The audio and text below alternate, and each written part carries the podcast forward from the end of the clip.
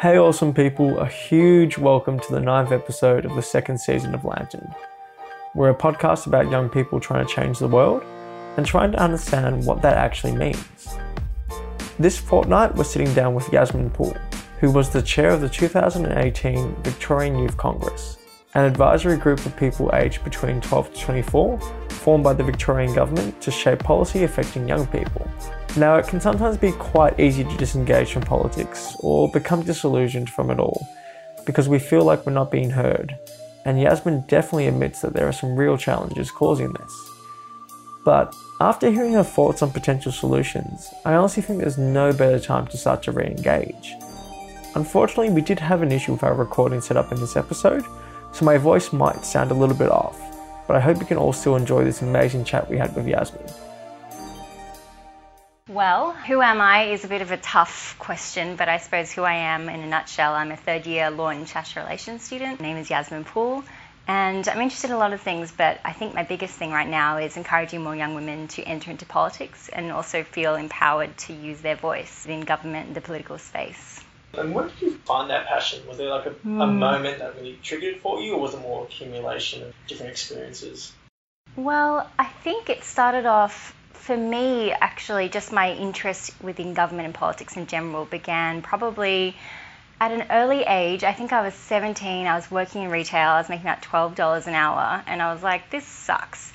But I had no idea that I could use my voice to actually say that I, you know, I wasn't happy with being underpaid, whatever it may be, and I realized that young people are so often disconnected from realizing that they can use their voice for good because they feel as if they can't, especially if they're under the voting age. So for me, I guess my interest began working in youth led NGOs, and that was just volunteering over my gap year. I think I was like 17, 18. And I saw these amazing groups of young people, and I was like, this is so powerful and why haven't I heard about this before and all the efforts that they're doing. I suppose that's how I started my journey. But I guess when I became interested in young women becoming involved in politics was almost self-interested because I saw many of women my age and even myself going into political spaces like political events and it was I describe it as a sea of suits and I realized that there's something terribly terribly wrong here there are just aren't enough women, whether that be because they're discouraged, whether because they see what happens on the media and the way female politicians are treated.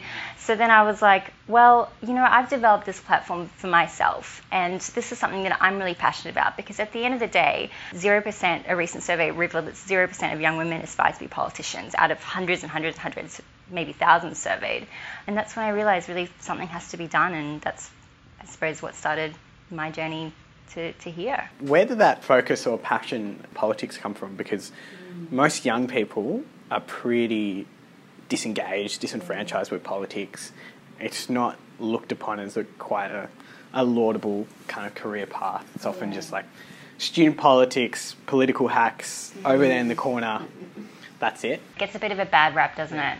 Especially student politics. I've had my fair share, and I was like, never again. Yeah. Even politics, though, and I think it's not even just a young person's thing, but the way that politics is perceived in Australia is one of, I think, the highest disillusionment rates across the board. So people as a whole are more politically aware than ever before and more disillusioned than ever before. But I suppose what first started my interest is that I was always the kind of debating type in high school. I was just, that was what I was interested in, really interested in history, especially the way that leaders lead. Uh, I thought that was very fascinating to kind of read about. I've been getting more into, into that, reading the whole, you know, Machiavelli philosophy thing. It's very interesting to me. But my interest first began in year eight. I went to Canberra and they took us to the House of Representatives. And no one cared less about being there. Like yeah. seriously, no one cared. They were like, "Can we just go like go to Questacon or whatever, whatever was there at the time?" but I was sitting there. There was no MPs. It wasn't question time. I was just sitting there, and I just had this moment of realizing how powerful that room was. Like it was just the energy of being in that room, and I could just feel it in my bones that I I was meant to be there one day. It was just it was just this gut thing. And then since then, I was in Victorian Youth Parliament, and that's when I won Best Speaker of the Legislative Assembly, which I entirely didn't expect. But it made me realise that maybe something is good here. Maybe I, am using what I'm good at, which is speaking, which is empathising, which is understanding others' point of view for good. And maybe you know I can use my skills here. And when I think about you know all these other kind of roles, I'm like, yeah, there's government, whatever, whatever. But when I think about you know that kind of room and, and using what I'm good at. I would just really see myself there. So I agree with you though. There is a lot of disillusionment, and I'm trying to change the conversation about that. But I don't think it's that young people don't care, because I think if we saw with the recent uh, plebiscite, young people care. It's just that young people don't feel like they're going to be heard. So then they just feel like, what's the point? So it's about saying use those causes and use that to speak to your MPs, use that to advocate for political change. And that is how you can engage young people in politics. I just want to touch on that idea because you said, you know, this disillusionment does sort of come from people feel like they're not being heard, their voice not being sort of recognised. What are some, I guess, practical steps you feel that we can of, I guess, maybe change up the system a little bit? Yeah, I mean, look, there's a lot of options. So one of the biggest things I did last year was chairing the Victorian Government's Youth Congress and that was the Victorian Government's first ever kind of youth advisory board. So there were 20 young people picked from rural and regional areas and also city, people that have experienced mental health issues, people that have experienced homelessness. Like there was a huge variety of people. And through that, we worked on developing policy recommendations to the government about an issue area of our choice, which was mental health. And these were concrete policy recommendations that we worked on for a good year. And it was also paid, may I add, which was amazing because often youth kind of led, we're just expected to volunteer our time. And that was amazing because we got to speak with the Minister for Youth Affairs, we got to advise the Department of Premier and Cabinet. And I just thought that was such a fantastic initiative because it, we, they really valued our input about you know employment schemes, how to make it more inclusive. So I think that having a lot more youth advice within the realms of government and politics is really fantastic, whether MPs make their own youth advisory board, whatever it is. But they also have to make sure that they actually are hearing those young people, that there is a direction for those boards as well. Mm. It's easy enough to just say, oh, look, this is a great initiative and let it die. Mm. So we had the support of the Office for Youth for Department of Health and Human Services, and they were fantastic. They didn't force us to come up with a certain idea; they just helped guide us along. So that's an, that's an idea. For young women, I also push paid internships with MPs. So I recently did a program called Girls Take Over Parliament, which is uh, young women taking over the office of an MP for the day. So they get to run meetings, they get to write a speech, and that was just a really interesting insight into life as an MP. You got to speak with the MP like it was it was really interesting. So I think encouraging more women through leadership schemes and, and that kind of thing would be really good just to make to break down the barriers of parliament and realize that it is for everybody if they do decide to take an interest in it. When a young person is thinking about participating in those programs, particularly those if they're run by MPs or parliament, which have historically been very tokenistic and we're just yes. checking a box, how do you think you can assess whether this is actually a legitimate opportunity where they're going to take my recommendations on board. Or even if, say, you're already involved in the process but you feel like you're not really being taken seriously. Yeah. Do you have any advice for that? To be honest, sometimes it's a little bit tricky, especially if it's just from above and they're, they're kind of putting you there. But I, I would say just raise that with the people that are organising it. Raise whether it be concerns or maybe just ways that make sure that what you're recommending as well is feasible. Make sure they're tangible, well developed policy recommendations. It's easy enough to say, oh, let's invest more in mental health. Okay, what does that look like? So breaking it, and I'm not saying they will always take that. Youth Parliament was a perfect example. We researched, you know, hours upon hours. MPs aren't always, they're not going to take it and necessarily just like legalize this or pass this. Like, you know, it's, but it is building towards dialogue and conversation and getting the ideas in their head. But if you within board or organisation can show that you've done the research, that this is actually something that can be feasibly implemented and prove your case why, that's probably the most that you can do, as well as raise it with them if you feel like it is being tokenistic. But make sure you're doing your part and putting all you can in by making it something that they definitely can take on board rather than just cast it aside and say, oh, it's too hard, too expensive, we don't see how this can be done. That's what we did in, in Youth Congress. It was things like expanding the amount of mental health sessions you can have at, at Headspace. It's not impossible, and we proved our case why it should be that it would actually improve the economy as a result. It would mitigate people being in hospitals because it would have that mid stage treatment for mental health. So that's what I would say to that. I was wondering how, how do you balance all this stuff that you're doing, internships, opportunities, especially with uni? And I guess that also leads into kind of self care and how yeah. you approach that. Self care is hugely important and also entirely underrated within young people. That's also what I missed out on. On my first year of uni, I was like, I said yes to everything. I really did because I was like, this looks interesting, this looks I'll volunteer for this, I'll do this. To be honest, half of it probably I'll never use. You know, there's only so much you can put on a resume, and you don't have to put a laundry list of everything that you've done. That was my big lesson. So last year, I actually took a step back from all of that. I just transferred to ANU from Monash, and I got involved with far less. And in the beginning, it was really scary because I thought, God, people have this image of me that I'm doing so much and I'm not doing that much. I'm just going home and studying. And I felt really down for a little while until I looked back and I realized that my grades were higher. I was in a far better mental space to concentrate on uni and actually what mattered. And I went, that's actually significant that I didn't take on too much and get totally overwhelmed. And my mum's a mental health nurse, as I said, so she's always preaching the importance of balance. So I think self care is super duper important. And I think that for every young person, it should be questioning by all means get involved with stuff in the beginning, but then you have to start being selective with what you do. Don't just do everything because you won't use half of it, but do the stuff that you really care about. And because I time prioritized, I could actually focus on what mattered, like Victorian Youth Congress, study, making friends, learning how to cook. I was a terrible cook last year. So actually not being super stressed out. I know a girl and she is wonderful, but she got entirely burnt out last year. And, you know, she told me the stories of how she'd just be crying in the shower and it would be super, super tough. And I heard about that and I went, I would never want to put myself in that position because at some point your body will stop. If you're going to keep pushing it, it will not last forever. Sleep deprivation is not cool. You know, I feel like everybody's sleep deprived. I'm also sleep deprived at some stages, but it's not a sign of success. But what is successful is putting down healthy habits and learning to pick what's important and then sticking by them and learning to block out stuff which might not be as important in the long run. I want to touch on Q&A. Do you want to tell us a bit about what that was like and how that came about? And also maybe because we have some international listeners, maybe explain what Q&A actually is. So Q&A is a how do you even describe it? It's like a well, it's a shouting match maybe. Well, it stands as you probably know, it stands for question and answer. So it's um, usually people of with involved in the political sphere being part of a panel, and then the general public can ask them questions.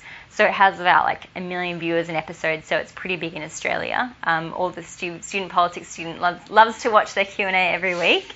So I was also, you know, really I loved Q and A. Um, it's so funny. In 2017, like I said, I went to Q and A with my friends. I was in the audience, and we literally looked at each other and we were like, in 10 years, like we're going to be in that panel. In 10 years, the next year I was on the panel. I was like, what is happening? So anyway, law of attraction or power of attraction, whatever it may be. But in June, July, they had something called a people's panel. So that was just general. It was like general members of the public that typically watch Q and A submit an audition video. And I was like, cool. So I submitted an audition video, didn't get onto the panel. I was like, all right, fair enough. And then, you know, five months rolled by. I had just come back from Papua New Guinea. I went to APEC over there literally the day after, I just get this missed call from somebody from Q&A and I was like, what is this? And the next thing I know is that because of my role in Victorian Youth Congress, they were wanting to have me on because they're talking about the Victorian state elections which was insane. So it was just me and three other, other senators, which was already intimidating. But, you know, I really respected that they were trying to encourage more young people. They used that the people panel auditions to find inspiring young people to have on these panels. So I said, of course I'll be there. So the next week, next thing I knew, flying off to Sydney, trying to research and cram everything I can into my brain. It was just a stressful experience. But the experience there was just the most surreal thing that I've ever had. For me, it was just a symbol. It's funny because last year I was talking about how I felt a little bit like I wasn't doing enough in a way because I was learning how to balance, but it was a symbol that girl, you're on the right track. Like something, things are paying off because you're standing here right now about to go on Q&A. And the experience was honestly probably blacked out half of the time because it's just that you're sitting there and you know like a million people are just casually watching everything you're saying. They're comment they're commenting on Twitter like what are they saying? I don't know. But as I was sitting there, I actually heard the other senators. I started to get a bit annoyed, and then the more annoyed I got, the more calm I got. I just got to like I was like, hey, I want to say something about this. So as I was on there, I just was as honest as I could. I talked about how my dad was homeless, like when he was growing up. I talked about how my family struggled with low income all throughout my high school. I talked about, you know, the things that I've experienced. And I think that's refreshing because when you turn on the TV and you just see scripted, you know, stuff from politicians, it just doesn't resonate with anyone. It really doesn't. So when you see someone that's actually being authentic and has really struggled to get to the point that they are now, I felt like it came across on the screen. So it was really lovely and they and they gave me so much respect despite my age. They really took a lot of time to listen to me with on the panel as well. Yeah, it was, it was surreal. What else can I say? I, I, came back and I turned on my phone and my phone's blowing up with notifications like nothing I've ever seen before. Like I gained a thousand followers, like hundreds, hundreds. I was like, oh my god. And you know, even though I got hate comments as well, I think I'll, I'll touch on that because lots of young people are also afraid to use their voice because of fear of that. There are lots of you know not so nice people online. But I realized I was like, I don't care because I was actually speaking really authentically, you know, and there was also so many people that were so glad to see that was a young woman using her voice on politics uh, and, and, other issues that mattered close to her heart. And I realized that I could deal with the criticism, you know, despite whatever you say, it, I can take it. And that was also affirming to me that I, I can use my voice. And even though some people might not want to listen to me, I'll, I know it's other people are listening, and that makes me feel better. But all in all, insane experience, probably the best experience of my life. Yeah, in terms of handling that criticism, you talked about just kind of like not really caring, being very self assured. Did it take some steps to get to that point, or how, how did you build that kind of armor around you almost? Because a lot of young people some people who've been on Q and A just being getting battered. Um, so yeah, just curious. I don't know whether it was necessarily a long step by step, but I did a few months before I wrote an article for Fairfax because of my being an ambassador for Plan International, which is a NGO focused on like women's rights and improving the environment for young women within Australia and developing countries. So I wrote an opinion piece that was basically talking about the barriers facing young women in politics. So it was what happened to Sarah Hanson Young and then all the slut shaming that she experienced. And it really made me nervous because I knew that saying the word feminism is a buzzword for hate comments. It's just mm. people that won't even read it or try to understand your point of view. And as I was writing it, I was truly trying to be as fair and objective as possible because that's how I always try to portray my opinions rather than just yelling. I was trying to make people see, but I just knew that the response would also be somewhat negative. And it went out there, you know, I was 19, it was really intimidating. And I got, I definitely got some hate comments, especially when Q&A posted on Facebook. It was just people saying Yasmin has no idea what's going on in the world. She's probably just relying on her parents, you know, like acting like I don't know anything. And that was it wasn't necessarily, it didn't really hurt me, but it was a little bit frustrating that people just, you know, here's like a 19 year old girl that's saying, let's get more young women in politics. We know that young women are more disillusioned than ever before. Let's encourage that by making sure that Parliament was treated like a workplace, that the media is speak out against these sexist comments. And just by saying that, let's make Parliament a fairer place, it creates all this, these crazy comments. Um, I knew it as well by saying my mum was Muslim. It's so funny. As soon as I said that, I was like, I could just feel the hate comments. You know, and I'm not even Muslim myself, but I, I just knew I was going to be painted with this brush. Even when you Google search Yasmin Poole, the first thing that comes up is religion. So it's scary, and it's scary being honest because it makes you even more vulnerable to this type of stuff. But at the end of the day, I can take constructive criticism, but it was realizing that this is, at the end of the day, noise. It, it doesn't doesn't matter. You know, you can say all you want about me, but I'm still being honest and I'm being truthful and I'm trying to be as as fair and objective as I can, and also use my but also use my experiences at the same time.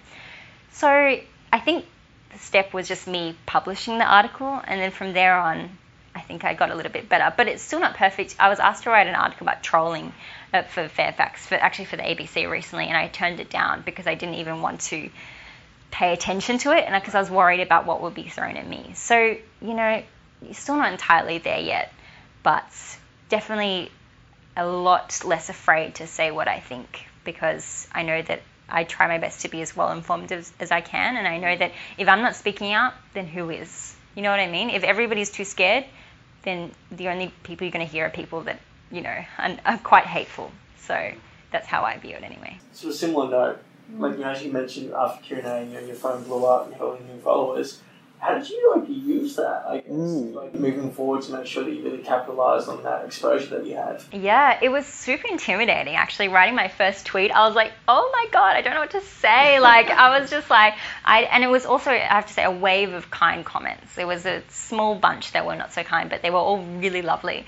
So I think that I've been almost reevaluating my social media use. I am trying to make it more authentic. Sometimes I feel like in the effort to build your career, you have to make kind of corny sounding posts It's just a bit ugh, like cringy.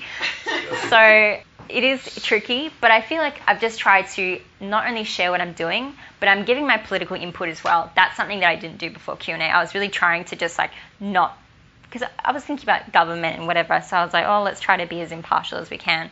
But sometimes I see things on Twitter, I'm like, hey, I want to speak out about this. I want to use my voice, and because people are listening now, people actually, you know, listen to what I say. So I think that's how I use it, just to be a little bit more outspoken, because I know that people are are listening now. I kind of want to go back to the whole women in politics and perhaps the broader kind of conversation about kind of gender equity in the workforce and other kind of positions of power.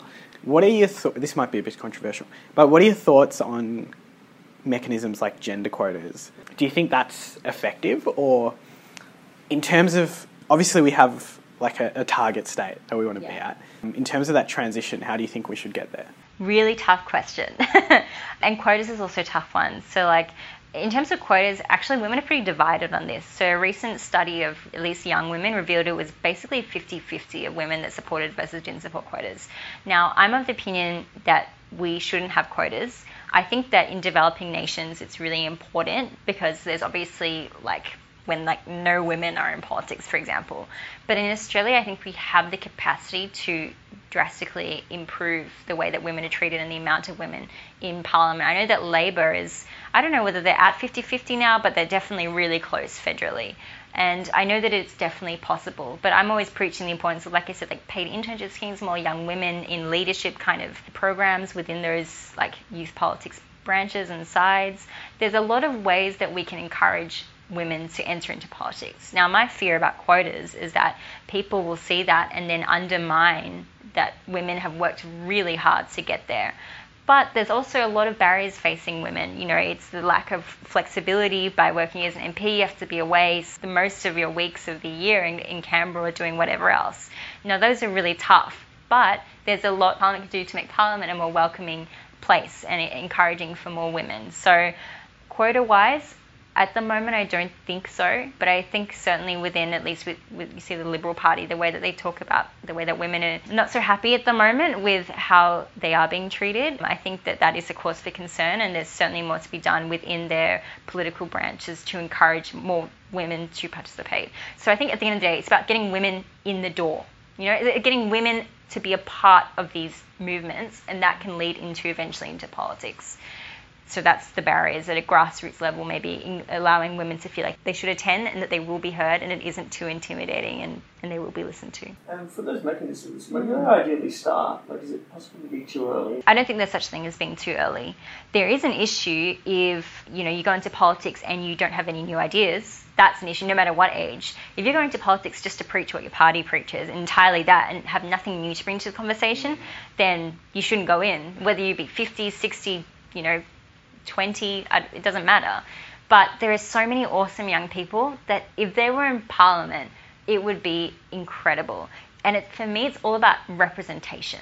It's seriously important. I had an inspo wall last year at uni, and I had Jacinda Ardern, Penny Wong, Julie Bishop, whatever. But it would be so incredible to see more people my age going up into parliament and being heard within those kind of rooms. I think that would be incredible. Now, at the moment, obviously, I'm not going to go into politics anytime soon, but that's solely because I feel like I still have to develop my opinions. But I think there are plenty of young people that are switched on enough and have had the experience to say a lot about what's happening in the world around us and have meaningful ideas to think about it. Youth Congress is a perfect example of that. The fact that we came up with these incredible policy recommendations and we were well informed. To be honest, I think that's a lot more inspiring than lots of politicians that we currently have that may be older, but what are they contributing truly? Okay, this might be my disengagement speaking, but with young people getting into politics, I think one of the biggest issues in terms of, say, if we're talking about getting elected, is funding to like run a campaign, and often in many developed countries, you know, the US here, often people have to align with a party to have the platform, the support, the marketing material to get elected. To get elected as an independent, especially in Australia, you kind of need a lot of things going right in terms of the scenario. For young people who look at major parties and even like kind of your third parties like the Greens, it might be like, oh, there's a lot of infighting. Like, do they really care about what I have to say? There's a lot of people playing games just to get in, get pre-selection. Like student politics, there's a lot of people greasing hands for the sake of greasing hands. Um, and with that whole environment, I think a lot of young people can just feel like politics. It's a bit, it's a bit hackish. Like it's not it's not for like the true kind of die-hard activists, if you know what I mean. Yeah. In terms of the structural barriers for people running for election, Right. I think even if I look at like, I've had one friend who's incredible, one young citizen of the year in our local area, Right. refugee background, does a lot of work with CMY, other organisations, fantastic person, ran for council, didn't really get much. There are just incumbents who are like, fucking like 60, 70, just like been on the council for like 25 years, just rolling on. And I think mm. she's like an exception because she, you know, took that step, Right. took the initiative to actually, hey, let's run a campaign, let's see where it go. Yeah. But a lot of young people can be like, I don't have the money, I don't have the support. It's just a bunch of old people. How do I, how do I get into this system? Right, okay, I understand. Yeah, I had a girl as well. She was like 19 and she ran for council. She ended up dropping out because there was like a lot going on. So I think that don't be dissuaded by the fact that there's lots of old people.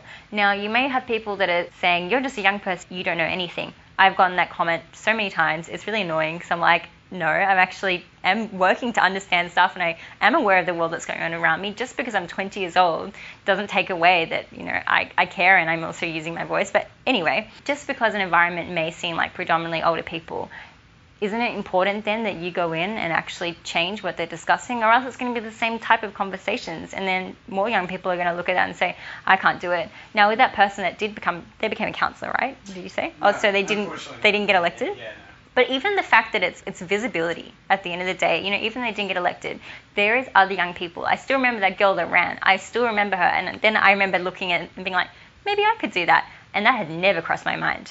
So it's the fact of of putting your hand up and going for it, and that will make them respect not only you but young people as a whole as well by actually you having a go and putting your hand up there.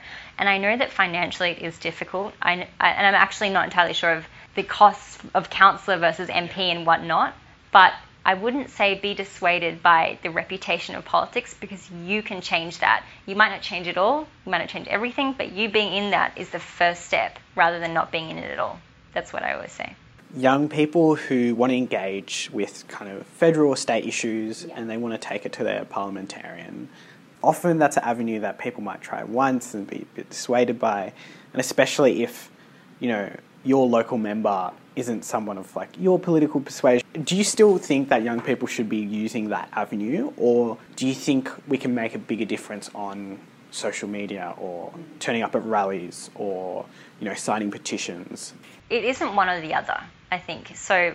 Even things like signing petitions, like that's some level of engagement that you're having. Even if you don't want to go to the streets, you know, you can just do that. And and, and even myself, it's not too often that I go to an MP's office and I'm like, hey, this is what I care about. I, as a fact, use social media more, and I think that's also what young people use. So I think there's immense power in those kind of movements. I, I refer again to like the plebiscite just by seeing the, the amount of young people that registered, and, and that was through social media at the end of the day. So I think, and, and what's happening with, you know, Manus and Nauru, and I feel like young people really, really care about that kind of issue, that's a lot of through social media.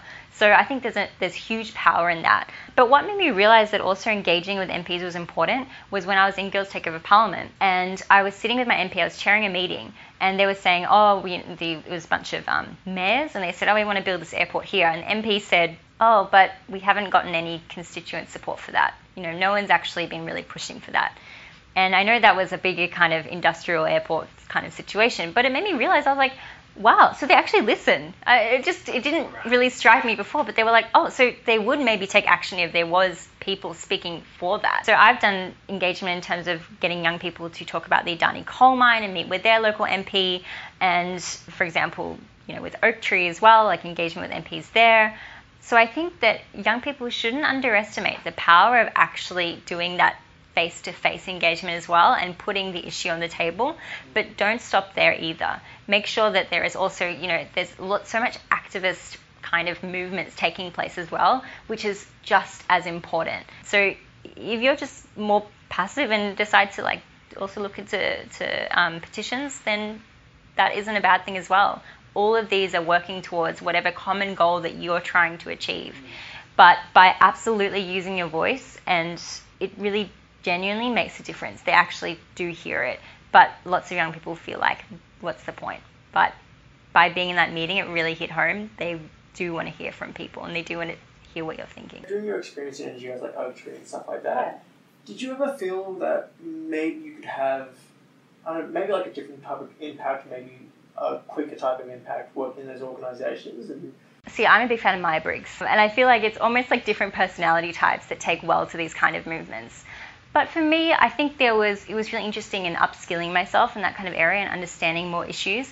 But it, it made me think that I actually do prefer policy and like within the government space in terms of what I do. I feel like that's more my strengths. I'm less of a like on the ground kind of campaigner just because of my personality style as well. But I suppose the, the value for me that it served was just first of all teaching me that young people are doing incredible work in this space and the fact that it's also like organized movements, how to campaign, how to build momentum, you know, how to reach out to people of importance and sway their decisions and whatnot.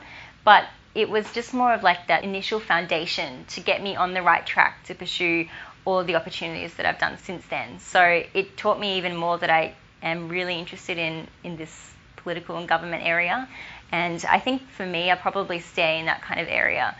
But it certainly made me more aware of the movements that's going on around me. And, you know, if I ever get into that, if I ever become a politician or something similar, I'll definitely be open minded and be listening because I know the amount of work and effort that goes into these kind of things.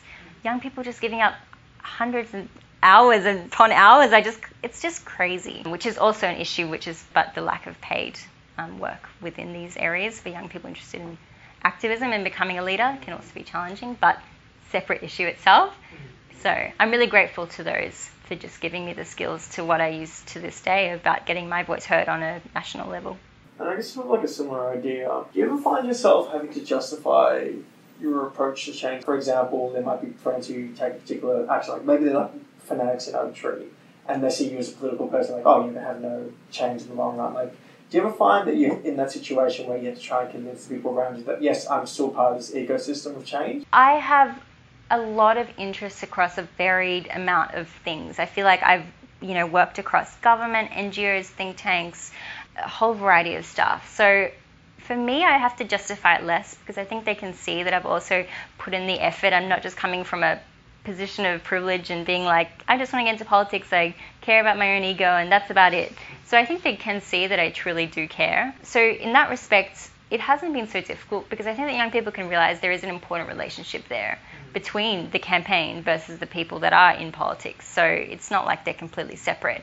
In fact, I think it's important that young people are split between those kind of areas that you're working on a campaign, another young person is interested in politics, what, so on and so forth. Like this is an ecosystem of young people within themselves that can help out one another.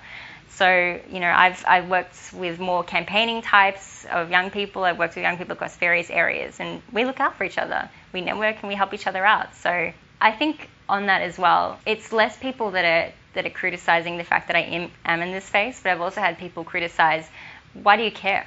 You know, what's the point in even doing this? Like, it's is it just an ego boost for you, whatever? And it's learning to be like, no, like I, I'm not even just doing this for solely a resume. I actually really care that more young women should be in politics. I really care that this kind of change would happen. I, I think with my experience, like no people that are low income should just be continually denied opportunities. And I'm going to continue to speak about that. So it's also learning how to ignore the people that say, what's the point? There's, there's no point. And just to stay on your own track. That's something that I've had to learn. Probably working towards wrapping up, thinking about what's what's next for you? Like, what's the kind of goals? Obviously, you talked a lot about politics, possibly getting into parliament one day. Yeah, what's on the horizon? It's always tricky as a young person because it's like, I don't know, because there's so many things to do. What I am trying to think about right now is that, well, when I graduate, what would I like to get into? That is pretty daunting because there's a whole amount of stuff that I care about. I guess it's a good problem to have because I do really care about a lot of different things. But I think that I might want to take some more international opportunities this year. So, I mean, this year I'm interested in international law. So, I'm going into the Red Cross's uh, Humanitarian Law Advisory Committee, which is largely older people that are actually worked in international law. But I think this year I'd like to build off what I've already started. So, you know, less of the initial just kind of volunteer positions and more about thinking internationally. I mean, there's awesome stuff in The Hague, you know, there's the UN internships. I'd love to kind of do more work overseas. I'm also really interested in the Pacific. So, um, just recently been interning with Pacific Women's Network. So, working to um, empower young women within that area to feel like they can enter the politics, to speak out against domestic violence and things like that. So, interested to just see what other parts of the world are doing. I've just been really very curious. I think that's this year. I just want to learn more. So I've been reading even a lot of philosophy and, and trying to challenge my own ideas and opinions. So I think rather than almost just getting involved in anything I can, it's just about expanding my mindset and my idea about leadership and challenging what I already know. Because I think that will help me in the long run as, as well and being more in tune with how I'm feeling and, and, and my mind. So hopefully there's going to be a few more plane trips this year and just being in the hub of what's going on within it be international law or diplomacy, I think I'd gain a lot from that. We normally wrap up with the same two questions. The first is Is there anything else you would like to add? Just given you know it's an audience of young people passionate about making a difference, and also are there any books or films or resources that you would recommend for young people? So I think the what I would say, and I said this before, but just get started. I think there's a lot of fear that oh, if I can't do, you know, what if this doesn't work? What, what do you care about? You might not have to know all of it, but you know, what are you passionate about? Then just look for opportunities volunteer wise and just get involved and start talking to people that inspire you as well. Crucial to what I've done so far. Just network your heart out. Not for even the sake of networking, but just out of to learn more. So I would say that to all young people. And don't be afraid and embarrassed about what other people think of you by doing that. It will pay off for you in the long run. And if you follow what you care about and where your heart leads you, then you know, to me, it will just mean success if you're truly working and hustling and doing what you care about. So that would be my advice.